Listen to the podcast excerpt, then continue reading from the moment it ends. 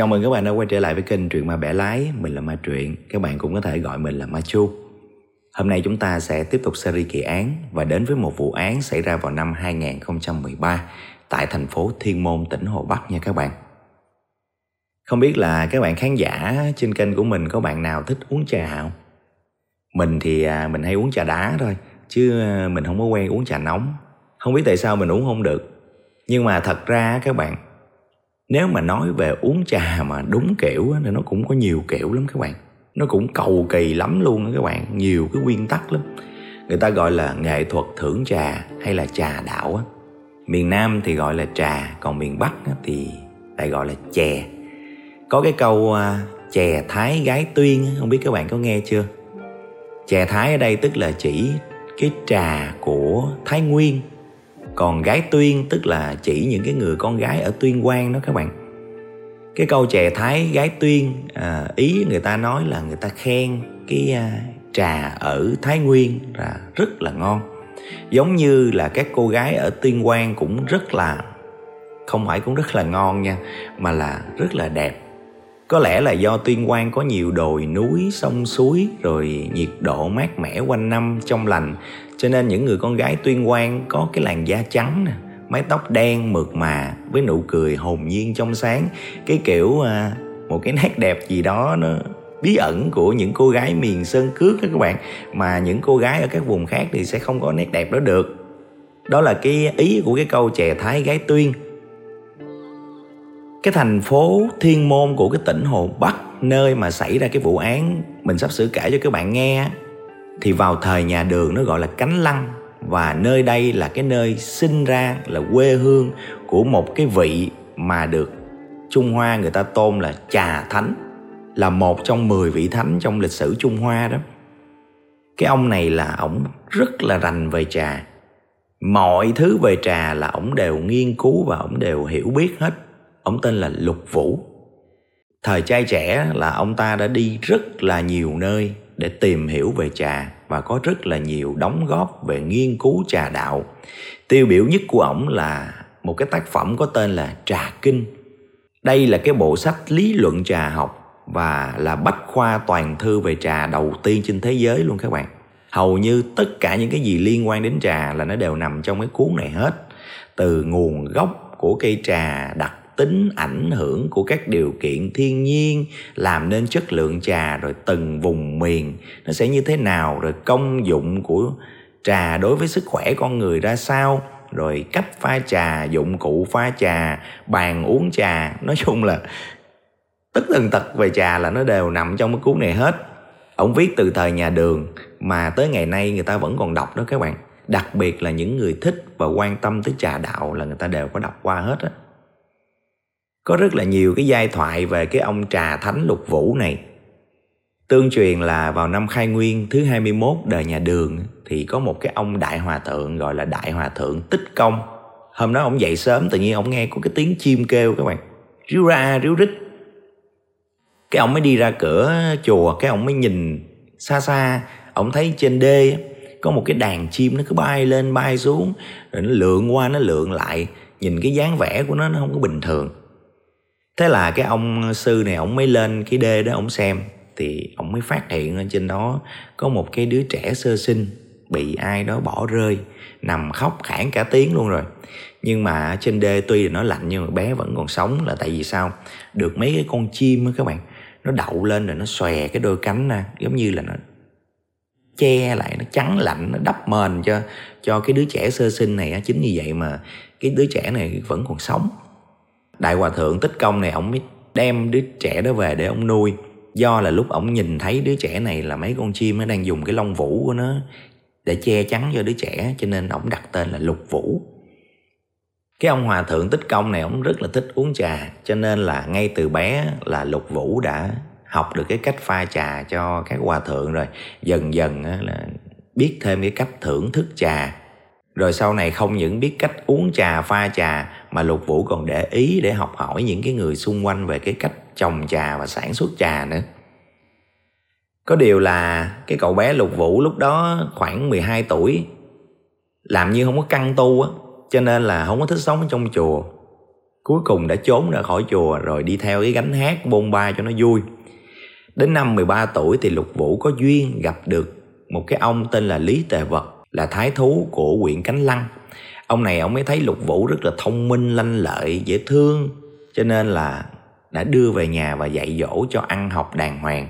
Và đó cũng là cái nền tảng cho cái sự thành công về văn chương cũng như là sự hiểu biết của ông lục vũ sau này đó các bạn và với cái niềm đam mê cực kỳ lớn đối với trà thì cái ông lục vũ này, ông đã đi khắp nơi để tìm hiểu nghiên cứu. Dường như những cái gì mà liên quan đến trà là ông tìm hiểu tường tận hết và ghi chép lại trong cái cuốn trà kinh. Ông viết cái cuốn này là 26 năm mới hoàn thành.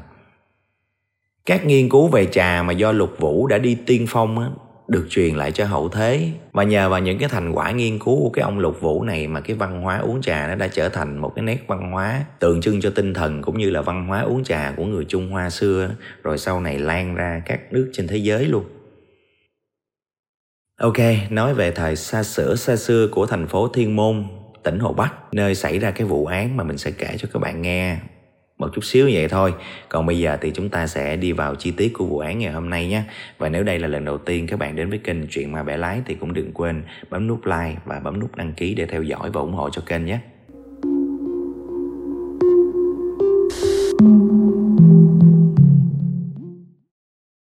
Ở thành phố Thiên Môn, tỉnh Hồ Bắc có một cái hồ rất là rộng, rất là đẹp, mặt hồ phẳng lặng bình yên. Người dân địa phương ở đây thường ra đây ngắm cảnh, hít thở không khí trong lành hoặc là đơn giản chỉ là để có một chút tĩnh lặng giữa cái cuộc sống bộn bề lo toan thôi. Tuy nhiên, thì vào ngày 27 tháng 3 năm 2013, dù mặt hồ vẫn yên ả, nhưng mà những người có mặt ở đó đã không còn tĩnh và lặng được nữa. Hôm đó, vào sáng sớm, có một công nhân làm cái nhiệm vụ là vớt rác và làm sạch hồ anh ta nhìn thấy một cái vật to đang nổi dập dềnh ở cái mép chân cầu các bạn. Ban đầu là ảnh còn nghĩ là một cái người nào đó vô ý thức lại đi ném nguyên một cái con ma nơ canh xuống hồ như vậy. Nhưng mà khi mà ảnh đưa thuyền lại gần thì lập tức anh ta bủng rủng toàn thân. Bởi đó không phải là con ma nơ canh nhựa, mà nó là xác người. Sở Công an thành phố Thiên Môn sau khi nhận tin báo đã lập tức đến hiện trường và tiến hành trục vớt thi thể này lên. Ban đầu xác định thì đây là một thi thể nữ cao khoảng 1m58. Đầu của nạn nhân chùm một cái túi ni lông cột lại. Thân trên thì mặc một cái áo thun dài tay màu đen. Khỏa thân, nửa thân dưới. Hai tay thì bị trói bởi một cái dây thừng nhựa màu hồng nhạt. Nó không phải là dây thừng bình thường các bạn, dây thừng mà làm bằng nhựa đó cái dấu tích trên cổ rất là rõ ràng. Kẻ thủ ác đã tác động một lực rất lớn lên cổ của nạn nhân, và nguyên nhân tử vong là ngạt thở cơ học. Cái hồ nơi tìm thấy xác, nó có nối với một con sông. Tuy nhiên thì cái con sông này nó cũng nằm trong phạm vi của thành phố, cho nên không có cái chuyện mà cái xác này trôi từ cái vùng khác đến đây và chắc chắn đây không phải là hiện trường thứ nhất, hiện trường gây án, mà là nơi kẻ thủ ác đã phi tan xác thôi theo cái điều kiện nhiệt độ và thời tiết lúc đó, thì bác sĩ pháp y đã nhận định thời gian tử vong của nạn nhân này là khoảng 8 ngày. Thường á, thì sau 36 tiếng thì cơ thể người chết đã có dấu hiệu phân hủy rồi. Khi đó các tế bào trong cơ thể sẽ bị trương lên cái khí sinh ra nó tích tụ trong bụng làm cho thể tích của người ta tăng lên, nhưng mà cái trọng lượng, cái khối lượng thì không có giảm.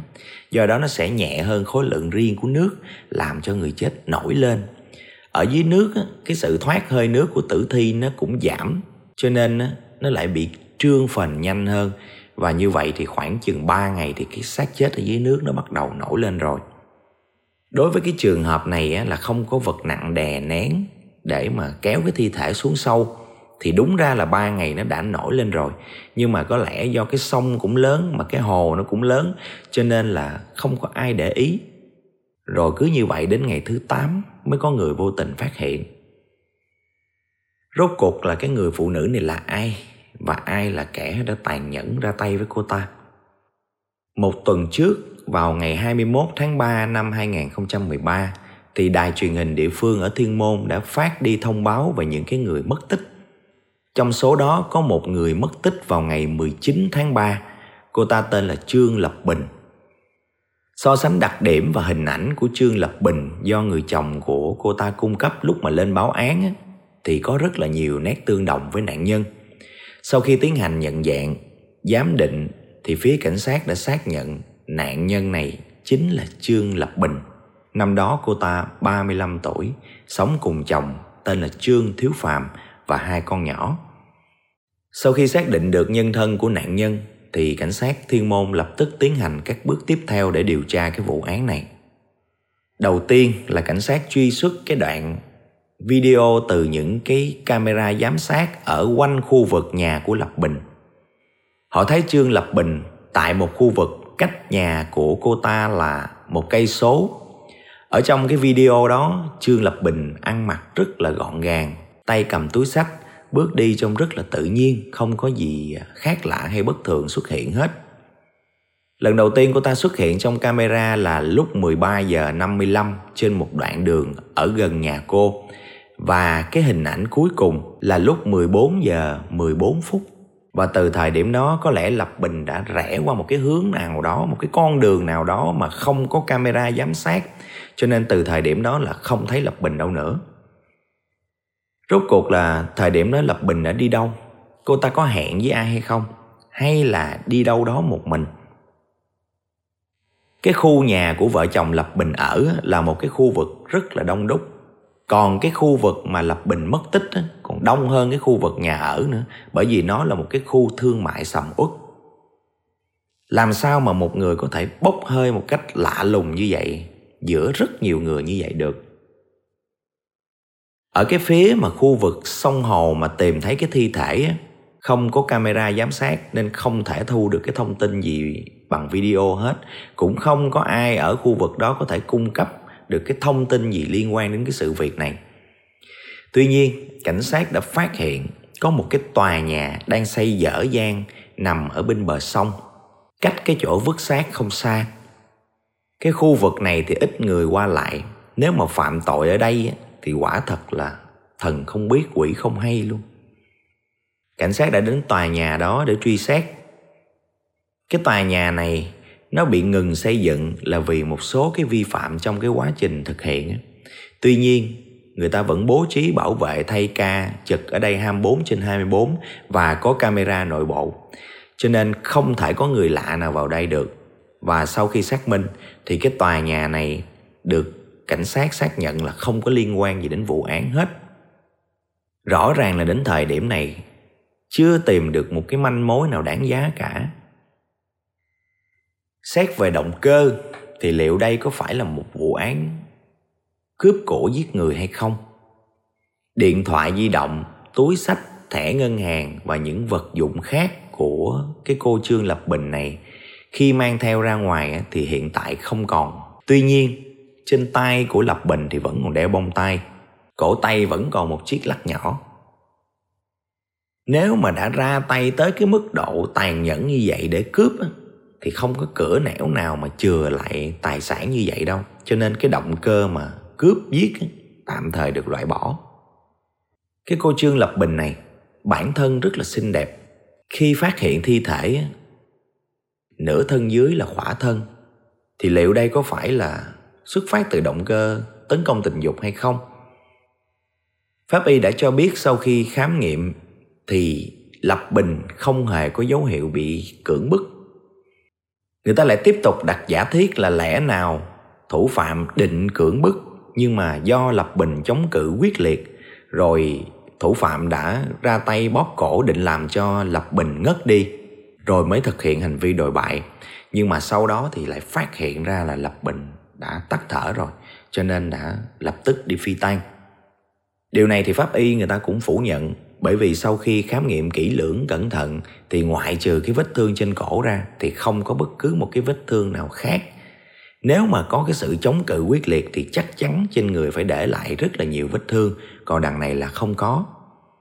Khả năng cao, đây chỉ là cái chiêu của kẻ thủ ác để nhằm đánh lạc hướng của cảnh sát thôi dù động cơ là gì đi chăng nữa, thì chắc chắn hung thủ sẽ không ra tay trên một cái con đường, một cái con phố náo nhiệt nhiều người qua lại như vậy. Khả năng lớn nhất là phải đưa lập bình đến một cái nơi nào đó kín đáo để mà ra tay. Và chắc chắn sẽ không thể dùng bạo lực để bắt lập bình giữa bao nhiêu cặp mắt con người đi qua đi lại như vậy được. Chỉ có thể dùng cái cách nào đó để mà lập bình tự tới thôi ai là người có thể gọi lập bình đến một cách tự nguyện như vậy suy đoán hiện tại hung thủ có thể là người quen hoặc là người thân của lập bình Trương Lập Bình năm đó 35 tuổi, dung mạo rất là tươi tắn, dù là đã ngoài 30 nhưng mà trông cô còn rất là trẻ, hoạt bát, hòa đồng. Cuộc sống tương đối là đơn giản. Nói chung cuộc sống của cô này nó có phần khép kín ngoài cái việc mà đưa đón và chăm sóc hai đứa con nhỏ thì không thấy Lập Bình ra ngoài tụ tập hay chơi bời với ai hết á. Người ta điều tra cái lịch sử duyệt web thì cảnh sát còn phát hiện ra được thậm chí cô ta còn không tham gia mạng xã hội, không có chat chít gì linh tinh với ai hết á. Lên mạng chủ yếu là tìm những cái từ khóa để xem phim xem ca nhạc thôi. Và qua điều tra cảnh sát cũng không tìm thấy cái mối quan hệ bạn bè nào rất là ít thôi cho nên tìm cũng nhanh mà đáng nghi là có dính líu đến cái vụ án này.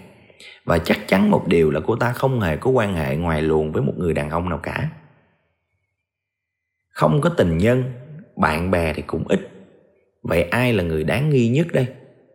Khi mà hỏi thăm mẹ ruột của Lập Bình thì bà ấy có nêu cái ý kiến là bà ta có nghi cái người sát hại con gái bà ta chính là chồng của Lập Bình. Bà ta kể rằng hồi xưa lúc mới cưới, có một lần Lập Bình đã bỏ về nhà và với một cái gương mặt bị sưng. Hỏi ra thì mới biết là bị chồng đánh, rồi cứ vậy mà khóc lóc miết. Theo mẹ lập bình thì cái người chồng tên thiếu phàm đã dám đánh vợ như vậy rồi, thì liệu có thể lần này chính thiếu phàm là người sát hại vợ mình hay không? Khi mà cảnh sát hỏi thăm cái người chồng thiếu phàm này thì anh ta cũng thừa nhận là hồi đó có lần cũng vợ chồng cãi nhau to rồi lập bình nói hỗn cho nên anh ta đã lỡ tay tát rất là mạnh. Nhưng mà đó là lần duy nhất anh ta đánh cô ta. Vợ chồng thì đôi khi cũng có cãi nhau là bình thường. Cãi xong rồi quề, nhưng mà thiếu phàm chỉ đánh cô ta lần đó là lần duy nhất thôi, tới nay là không có lần nào nữa.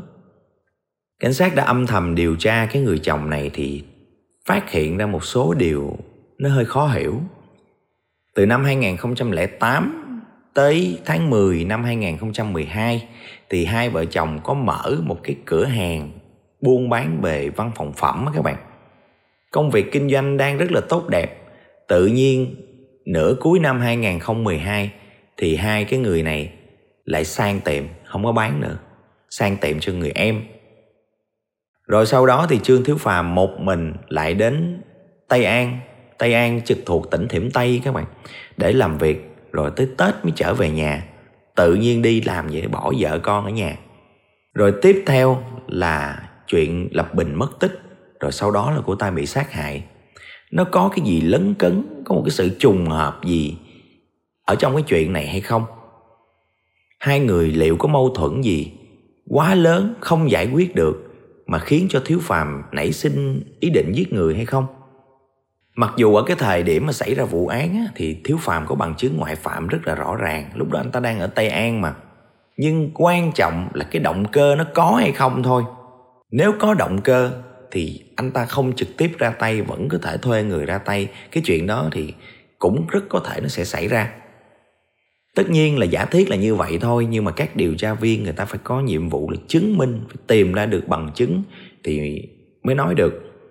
Khi mà thẩm vấn á, cảnh sát hỏi về cái vấn đề tại sao mà hai vợ chồng thiếu phàm đang kinh doanh cái văn phòng phẩm đang ok như vậy ổn định như vậy tự nhiên lại sang tiệm lại không buôn bán nữa rồi để vợ con một mình ở đây rồi lên tây an đi làm việc như vậy là sao? Thì thiếu phạm cũng cho biết rằng anh ta có một cái người bạn thân, mở một cái siêu thị ở tây an. Và vì không có tin tưởng được những cái người mà anh ta thuê mướn, cho nên anh ta muốn mời thiếu phàm về đó để làm quản lý. Và do là bạn thân, cho nên anh ta rất là tin tưởng thiếu phàm. Anh ta đã trả cho thiếu phàm cái mức lương nó còn cao hơn cả thu nhập của cái cửa hàng văn phòng phẩm tại thành phố Thiên Môn này nữa. Hơn nữa, trong cái thời gian đó thì à, Lập Bình bị à, rối loạn tiền đình, thường xuyên bị choáng rồi chóng mặt, không có đảm bảo cái sức khỏe để mà có thể phụ coi cái cửa hàng được, cho nên Thiếu Phàm đã quyết định là sang cái cửa tiệm này lại cho người em rồi sau đó một mình lên à, Tây An làm việc trước. Sau một khoảng thời gian ổn định rồi sẽ đón vợ con lên Tây An ở chung luôn. Thật ra thì trong cái quá trình điều tra thì cảnh sát không chỉ hỏi đơn thuần vậy thôi đâu, người ta còn phải điều tra rất là nhiều thứ, thậm chí là các mối quan hệ xung quanh của Thiếu Phàm, xem anh ta có người thứ ba hay không, xem vụ án nó có bị xuất phát từ cái chuyện mà tình cảm mùng binh hay gì hay không. Người ta điều tra kể cả những cái tin nhắn, những cái cuộc gọi trong điện thoại, rồi những cái mạng xã hội mà anh ta tham gia luôn và sau cái quá trình đó thì họ không tìm thấy một cái bằng chứng nào cho thấy là thiếu phàm đã thực hiện hoặc là có động cơ để mà giết vợ hết trơn. Cho nên thời điểm đó anh ta được tạm thời loại ra khỏi cái diện tình nghi. Không phải người chồng là hung thủ. Vậy thì ai là hung thủ đây? Còn ai là người thân, người quen có thể hẹn lập bình đến tận nơi mà lập bình không có đề phòng không? Cái cửa tiệm văn phòng phẩm của hai vợ chồng thiếu phàm với lập bình á, sang lại là sang cho người em ruột của thiếu phàm có tên là trương đệ quốc qua điều tra thì các điều tra viên người ta biết được cái cửa hàng này sang lại nhưng mà cái người em Trương Đệ Quốc này chỉ mới trả cho hai vợ chồng Thiếu Phàm một nửa số tiền thôi, còn một nửa thì chưa trả. Nó khoảng tầm 30 ngàn nhân dân tệ, tức là khoảng trên 100 triệu đồng tiền Việt Nam đó các bạn giả thiết đặt ra là, có lẽ nào mà vì thiếu phàm và đệ quốc là hai anh em ruột, cho nên là không có tính toán chuyện tiền bạc. Còn lập bình là chị dâu, cho nên không hài lòng về cái việc này. Từ đó nó xảy ra xích mích với cái người em, rồi dần dần nó nảy sinh mâu thuẫn, rồi dần dần phát sinh ra thù hận. Để rồi đệ quốc nảy sinh ra cái ý định là ám hại chị dâu mình hay không? Tuy nhiên thì cái giả thiết này sau khi được đặt ra thì một khoảng thời gian điều tra các cảnh sát đã mau chóng loại bỏ ra vì nó không có đủ yếu tố bằng chứng cũng như dấu hiệu để phát triển tiếp cái hướng điều tra này. Hơn nữa, theo lời của chồng lập bình nói thì là cái ý mà không có hối thúc cái cậu em đệ quốc này trả tiền sang tiệm là ý của lập bình. Thời điểm đó, thiếu phàm cũng ngại bởi vì tiền là tiền chung của hai vợ chồng, mà thằng này là thằng em ruột nữa, cho nên cũng bên nào cũng hơi khó nói hết. Nhưng mà lập bình đã mở miệng trước nói là bây giờ cái công việc ở tây an lương của anh cũng đã rất là cao rồi. Sắp tới nhà mình cũng chuyển lên tây an hết. Chỉ còn có đệ quốc ở nhà thay mình chăm sóc bố mẹ. Cho nên cái số tiền mà đệ quốc còn thiếu lúc mà sang tiệm á, thì khi nào mà cậu ấy có thì trả còn không trả thì cũng không sao. Rõ ràng là cái tình cảm của cái gia đình này rất là tốt cho nên người ta cũng đã loại luôn cái yếu tố mà mâu thuẫn trong gia đình dẫn tới à, sát hại lập bình. Vậy là một người nữa lại được loại ra khỏi diện tình nghi. Không phải bạn bè không phải người thân. Rốt cuộc thì là kẻ lạ mặt nào đã tàn nhẫn gây ra cái vụ án này? Không phải người thân quen thì có thể đây không phải là một kế hoạch được sắp xếp trước. Có thể nó đã xảy ra một cách tình cờ và vì tình cờ không có dự định trước nên càng khó phát hiện hơn. Và quả thật là các mối quan hệ xung quanh của lập bình cảnh sát đã điều tra và loại suy ra hết rồi, không tìm được hung thủ. Lúc này cảnh sát mới quay lại cái khu vực mất tích của lập bình để mà điều tra, gần như là điều tra lại từ đầu, xác định Lập Bình đã biến mất trong phạm vi chưa đầy 200 mét kể từ cái camera cuối cùng mà bắt được hình của cô ta đó. Tuy cái thời điểm hiện tại chưa tìm được một cái manh mối nào đáng kể để tìm ra hung thủ, nhưng cũng có thể suy ra được một số điểm quan trọng. Đó là Thứ nhất, phải có một cái khoảng thời gian để phạm tội chứ không thể chớp nhoáng phạm tội được, chỗ này rất là đông người. Thứ hai, phải có một cái không gian độc lập có nghĩa là ngoài nạn nhân và hung thủ thì sẽ không có người nào khác ở trong cái không gian đó. Thứ ba là để đi phi tan xác, đi ném cái xác thì phải có phương tiện di chuyển. Mà phương tiện đó phải là ô tô, chứ không thể nào mà vác cái xác đó đi bộ hoặc là chở bằng xe máy mà đi quăng như vậy được. Cái khu phố mà lập bình biến mất nó là một cái khu thương mại rất là nhiều cửa hàng lớn nhỏ, quán ăn, khách sạn, nhà hàng, vân vân. Nếu mà kiểm tra tất cả thì nó sẽ không khả thi, bởi muốn khám nhà, khám tiệm thì phải có lệnh khám và phải có lý do. Vả lại đây là một vụ án hình sự, không có khám khơi khơi được đâu mà phải khám rất là kỹ. Và như vậy thì cái quy mô nó rất là lớn, gần như là khám xét toàn bộ như vậy là không khả thi, không được. Bởi vì làm như vậy thứ nhất là không đủ nhân lực thứ hai là nhiều khi không tìm được hung thủ mà lại làm phiền nhiễu đến cuộc sống, đến cái công việc làm ăn kinh doanh của người dân là không khéo là mấy cái anh cảnh sát này bị lột lon hết luôn á. Chính vì vậy mà họ phải cân nhắc, phân tích cho kỹ, rồi loại suy ra thôi. Trong cái quá trình thẩm vấn tại nhà của hai vợ chồng á, thì các điều tra viên nhận thấy ở trong sân nhà trồng rất là nhiều hoa. Hoa đó là của lập bình chồng. Cô ta là một người rất là yêu hoa thời điểm mà cô ta mất không ai chăm sóc hoa hết cho nên hoa cũng đã héo tàn theo. Thông tin từ người chồng thiếu phàm cho biết là nếu không có cái sự việc đau đớn này xảy ra thì vào ngày 21 tháng 3 anh sẽ đưa Lập Bình cùng hai đứa con lên Tây An để thăm cái văn phòng nơi anh ta làm việc, quản lý cái siêu thị của người bạn thân rồi sau đó dự định là đến giữa năm sẽ đưa mẹ con cô lên Tây An mà ở cố định luôn từ những cái dữ kiện trên cảnh sát nhận định có lẽ nào hôm đó Lập Bình đi mua hoa không khu đó chỉ có hai tiệm hoa tươi thôi nhưng hai cái tiệm hoa đó lại nằm trong cái phạm vi giám sát của camera và không hề thấy Lập Bình đi vào đó. Một điều tra viên đã suy luận rằng Lập Bình rất là yêu hoa. Hai hôm nữa, ở thời điểm đó đó, hai hôm nữa cô ta sẽ cùng chồng đi Tây An để thăm cái văn phòng của chồng. Có lẽ nào cô ta sẽ đi mua hoa để mà trang trí cho văn phòng, cô ta thích hoa mà. Nhưng mà chồng cô thì đâu có biết chăm sóc hoa đâu.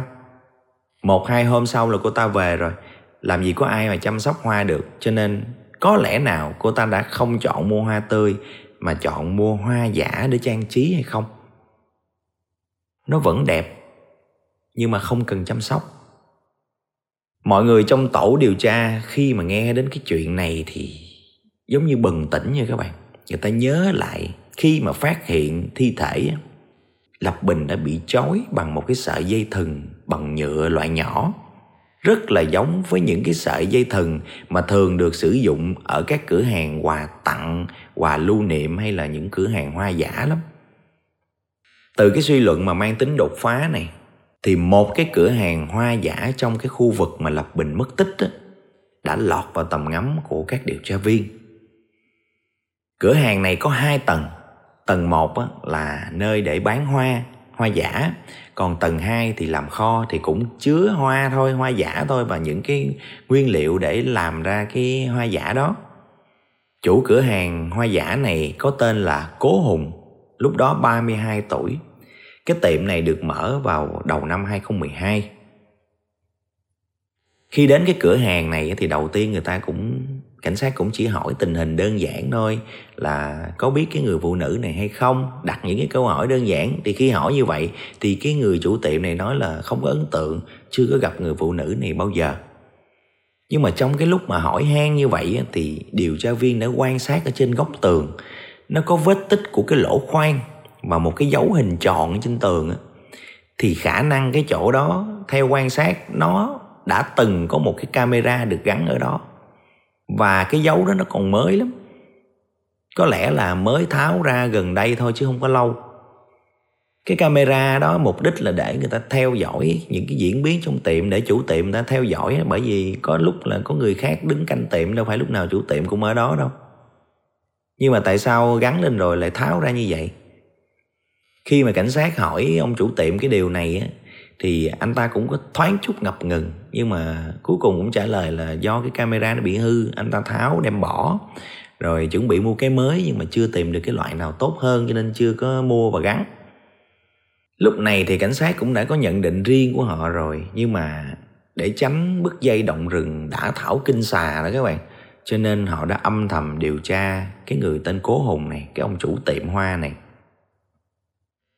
Được biết rằng anh ta đã có vợ và có hai con nhỏ là dạng người sống nội tâm rất là ít bạn bè rất là ít giao du với người khác và có xu hướng bạo lực.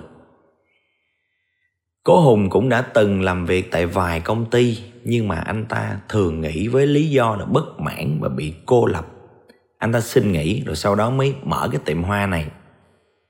Khi mà hỏi những cái đồng nghiệp cũ của anh ta ở các công ty trước á, thì họ nói là không phải là họ cố tình muốn cô lập cố hùng mà vì người ta thấy anh này có cái tính tình gì đó nó không bình thường, hay nổi nóng bởi những cái chuyện không đáng, làm cho người ta cũng ngại tiếp xúc cho nên kiểu như người ta né né, người ta dạt dạt ra, người ta không có muốn tiếp xúc, không muốn chơi chung rồi anh ta nghĩ là anh ta bị cô lập, rồi cuối cùng anh ta cũng nghỉ khỏi cái công ty đó luôn. Cái thời điểm mà cố hùng mở tiệm hoa này thì anh ta đã mua một chiếc xe tải nhỏ để phục vụ cho cái việc kinh doanh. Theo nhận định của cảnh sát ở cái khúc giữa mà hồi nãy mình kể các bạn, thì nó có một số đặc điểm, đặc trưng mà cảnh sát đã nhận định tình huống cho cái vụ án này. Đó là, thứ nhất là phải có một cái khoảng thời gian để phạm tội, không chấp nhoáng được. Thứ hai là phải có một không gian độc lập. Và thứ ba là phải có phương tiện di chuyển là ô tô để mà thực hiện cái hành vi ném xác. Và với ba cái tiêu chí trên thì cái ông cố nội này có đủ hết cảnh sát đã quyết định là phải theo dõi sát sao và theo dõi quỹ đạo của chiếc xe tải nhỏ này trong ngày 19 tháng 3 là ngày xảy ra vụ án và những ngày trước đó, thông qua cái camera giám sát giao thông, qua phân tích thì họ thấy cái quỹ đạo của chiếc xe tải nhỏ này vào ngày 19 tháng 3 nó rất là bất thường so với những ngày trước. Cái cửa hàng hoa của Cố Hùng đóng cửa vào lúc 21 giờ. Sau cái thời điểm đó, anh ta không trực tiếp về nhà như ngày thường, mà lại đi đường vòng. Đi một cái con đường khác hoàn toàn với con đường mọi hôm anh ta đi. Mặc dù không phải là cái đoạn đường nào cũng có camera hết, đoạn có, đoạn không thì đoạn nào bắt được hình ảnh của cái chiếc xe tải này thì người ta đều phân tích hết theo những cái quỹ đạo di chuyển đó, cảnh sát đã chấm các điểm trên bản đồ cái lúc mà xe nó xuất hiện trên camera đó. Nó xuất hiện ở đoạn nào là người ta chấm điểm, xuất hiện ở đoạn nào là người ta chấm một điểm lên cái bản đồ. Và theo những cái đường chấm trên bản đồ đó thì người ta thấy chiếc xe này có đi ngang cái khu vực vứt xác. Cái lộ trình rất là kỳ quặc. Cố Hùng đã lái xe về nhà từ cái mốc thời gian là 21 giờ 33 phút 59 giây cho đến 21 giờ 54 phút 49 giây thì anh ta mới về tới nhà. Theo những cái gì camera ghi nhận lại như vậy là gần 21 phút trong khi thông thường những ngày trước người ta theo dõi cái quỹ đạo bằng, cũng bằng camera những cái ngày trước thì anh ta chạy thẳng từ tiệm hoa về nhà chỉ có 7 phút thôi. Tại sao phải đi lòng vòng hơn 20 phút như vậy? Thì cái thời gian ngoài 7 phút để về nhà thời gian đó anh ta làm cái gì vào ngày 28 tháng 5 năm 2013 với những cái dữ kiện mà cảnh sát thu thập được, cảnh sát đã triệu tập cố hùng đến cơ quan để điều tra. Khi mà cố hùng được đưa đến cục công an ngồi trước mặt cảnh sát, rồi không thể trả lời được những cái câu hỏi mà cảnh sát nêu ra. Trong mỗi khoảng thời gian ngắn thôi, nhưng mà dường như cố hùng đã suy sụp hoàn toàn luôn các bạn và rất là chóng vánh anh ta đã khai ra. Chính anh ta là người đã giết chết Lệ bình. Trước khi xảy ra cái vụ việc này, cố hùng không hề quen biết lệ bình. Tại sao lại ra tay sát hại lệ bình như vậy? Cố hùng khai như thế này. Vào cái ngày 19 tháng 3 đó, anh ta chỉ có một mình ở cửa hàng hoa vào khoảng 14 giờ 30 thì Lập Bình đến để mua hoa. Cô ta xem xét rất là lâu ở cái tầng 1 nhưng mà sau một hồi không có lựa được cái món nào hết trơn Cô Hùng mới đưa cô ta lên trên tầng 2 là cái nhà kho trên đó thì nó sẽ nhiều loại hơn nữa. Những cái loại mà chưa đem xuống dưới chân luôn thì nó cũng nằm ở trên cái nhà kho đó. Nói chung theo anh ta nói là hoa giả nó chất đóng ở trên đó, vậy mà cô ta coi tới coi lui, cũng không chọn được cái nào hết trơn và cái điều đó đã làm cho cố hùng cảm thấy rất là khó chịu ở trong lòng. Cuối cùng thì lập bình cũng không mua. Nhưng mà xui một cái khi mà đi từ tầng 2 cái nhà kho đi xuống cái tầng 1 thì vô tình cô ta lại đá trúng một cái bình sành, cái bình bằng sành, cái bình trang trí để cắm hoa các bạn. Hoa giả, hoa thiệt gì cũng cắm trên cái bình đó hết. Làm cho nó lăn xuống cầu thang mà bể tan tành luôn. Lúc đó cố hùng lại càng bực bình hơn, cho nên bắt lập bình phải đền tuy nhiên do lúc đó bực mình với lại thấy ghét từ đầu tới giờ cho nên là đã nói một cái giá bắt lập bình phải đền một cái giá nó cao hơn giá thực chất. Và có lẽ là lập bình cũng là một người chơi hoa cho nên cái chuyện của ta nhìn cái bình thôi là cô biết là không có tới cái giá đó cho nên cuối cùng nó đã xảy ra cự cãi. Rồi cố hùng vì quá tức giận mà đã dùng cái sợi dây ni lông dùng để trang trí uh, trong uh, cái hoa giả đó siết cổ lập bình cho tới chết khi mà qua cái cơn điên rồi thì anh ta phát hiện lập bình không còn thở nữa thì anh ta đã rất là hoảng sợ và tìm cách để phi tan tạm thời thì anh ta vẫn giấu cái xác đó ở trên tầng 2 rồi sau đó lấy túi sách điện thoại dây chuyền. Nói chung là các thứ của lập bình á, rồi đem ra sông mà vứt rồi sau đó lại trở lại tiệm. Do lúc đó có thể quá vội cho nên đã không tháo luôn cái bông tay và cái lắc tay tối hôm đó, khi mà đóng cửa tiệm xong, thì cố hùng đã đem xác lập bình bỏ vào cái xe tải nhỏ của mình, dùng dây thừng ni lông để chối lại, tạo ra một cái cảm giác là cướp và cưỡng bức. Do lúc đó là quá sợ hãi cái gương mặt của lập bình lúc đó, thì đúng rồi, chết do ngạt thở mà các bạn, cái cái mắt người ta nó mở chừng chừng à. cho nên là cố hùng đã dùng cái bao xốp này chùm đầu của ta lại cho đỡ sợ hơn rồi sau đó bỏ xác lên cái thùng xe, rồi chạy ra cái khúc sông vắng mà vứt xác. Hôm sau thì cố hùng đã đến tiệm và tháo cái camera trong tiệm rồi vứt bỏ luôn.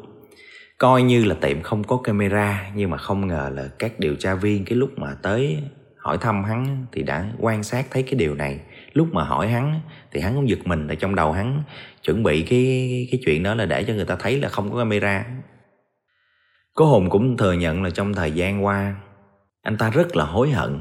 Nói rằng, có lẽ sớm muộn gì nó cũng bộc phát, anh ta không thể chịu đựng được cái cái sự dằn vặt, cái sự sợ hãi mỗi ngày, kể từ cái ngày gây án. Có điều là anh ta chưa có đủ dũng khí để ra đầu thú thôi, chứ anh ta cũng đã nghĩ đến chuyện đi đầu thú rồi sau khi mà cố hùng khai tất cả thì cảnh sát đã đến cái khúc sông mà cố hùng đã vứt những cái vật dụng của lập bình xuống đó đó, rồi người ta lặn xuống trục vớt lên. Cuối cùng họ cũng đã tìm thấy điện thoại di động, túi sách chìa khóa và một số vật dụng của lập bình. Như vậy là bằng chứng, vật chứng và lời khai đã đầy đủ. Cố hùng dù có hối hận thì cũng đã quá muộn màng rồi. Mức án trung thân là mức án cuối cùng dành cho cố hùng kết của cái câu chuyện này có thể làm cho nhiều bạn cảm thấy rất là khó tin, đúng không?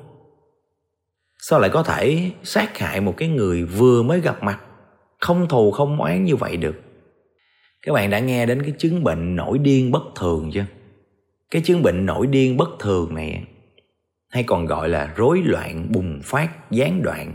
Cái tên khoa học của nó là intermittent explosive disorder.